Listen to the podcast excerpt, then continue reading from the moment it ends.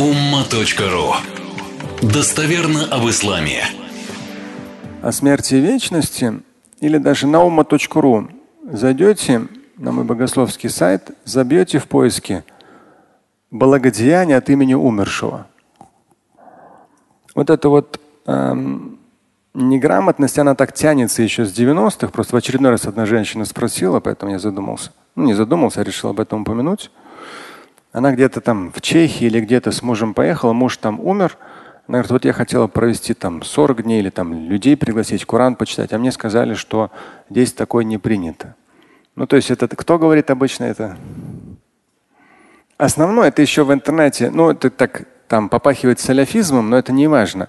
Здесь больше такое не саляфизм, а невежество. Это когда малограмотный, прочитав аят,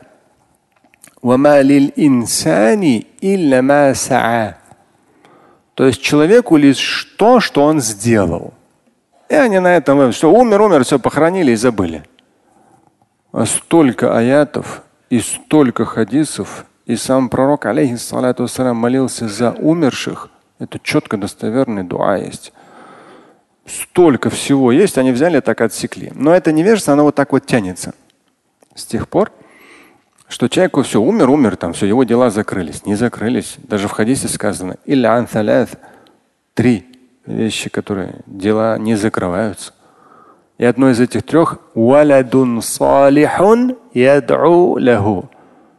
Благонравный, благочестивый ребенок. Валят это и, и сын, и дочь подразумевается. Ребенок, который молится за своего родителя. И в свое время как раз проработав все аяты и хадисы, мнение ученых по этой тематике, я написал материал «Благие дела от имени умершего». На ума.ру можно найти «Благие дела от имени умершего». Там все подробно со ссылками, что к чему как. Что делать можно, что нельзя. Все подробно. И как раз вот о смерти вечности там как раз все по поводу э, смерти и как это все. То есть в том числе там наследство, не наследство и так далее. Слушать и читать Шамиля Аляутдинова вы можете на сайте umma.ru. Стать участником семинара Шамиля Аляутдинова вы можете на сайте триллионер.life.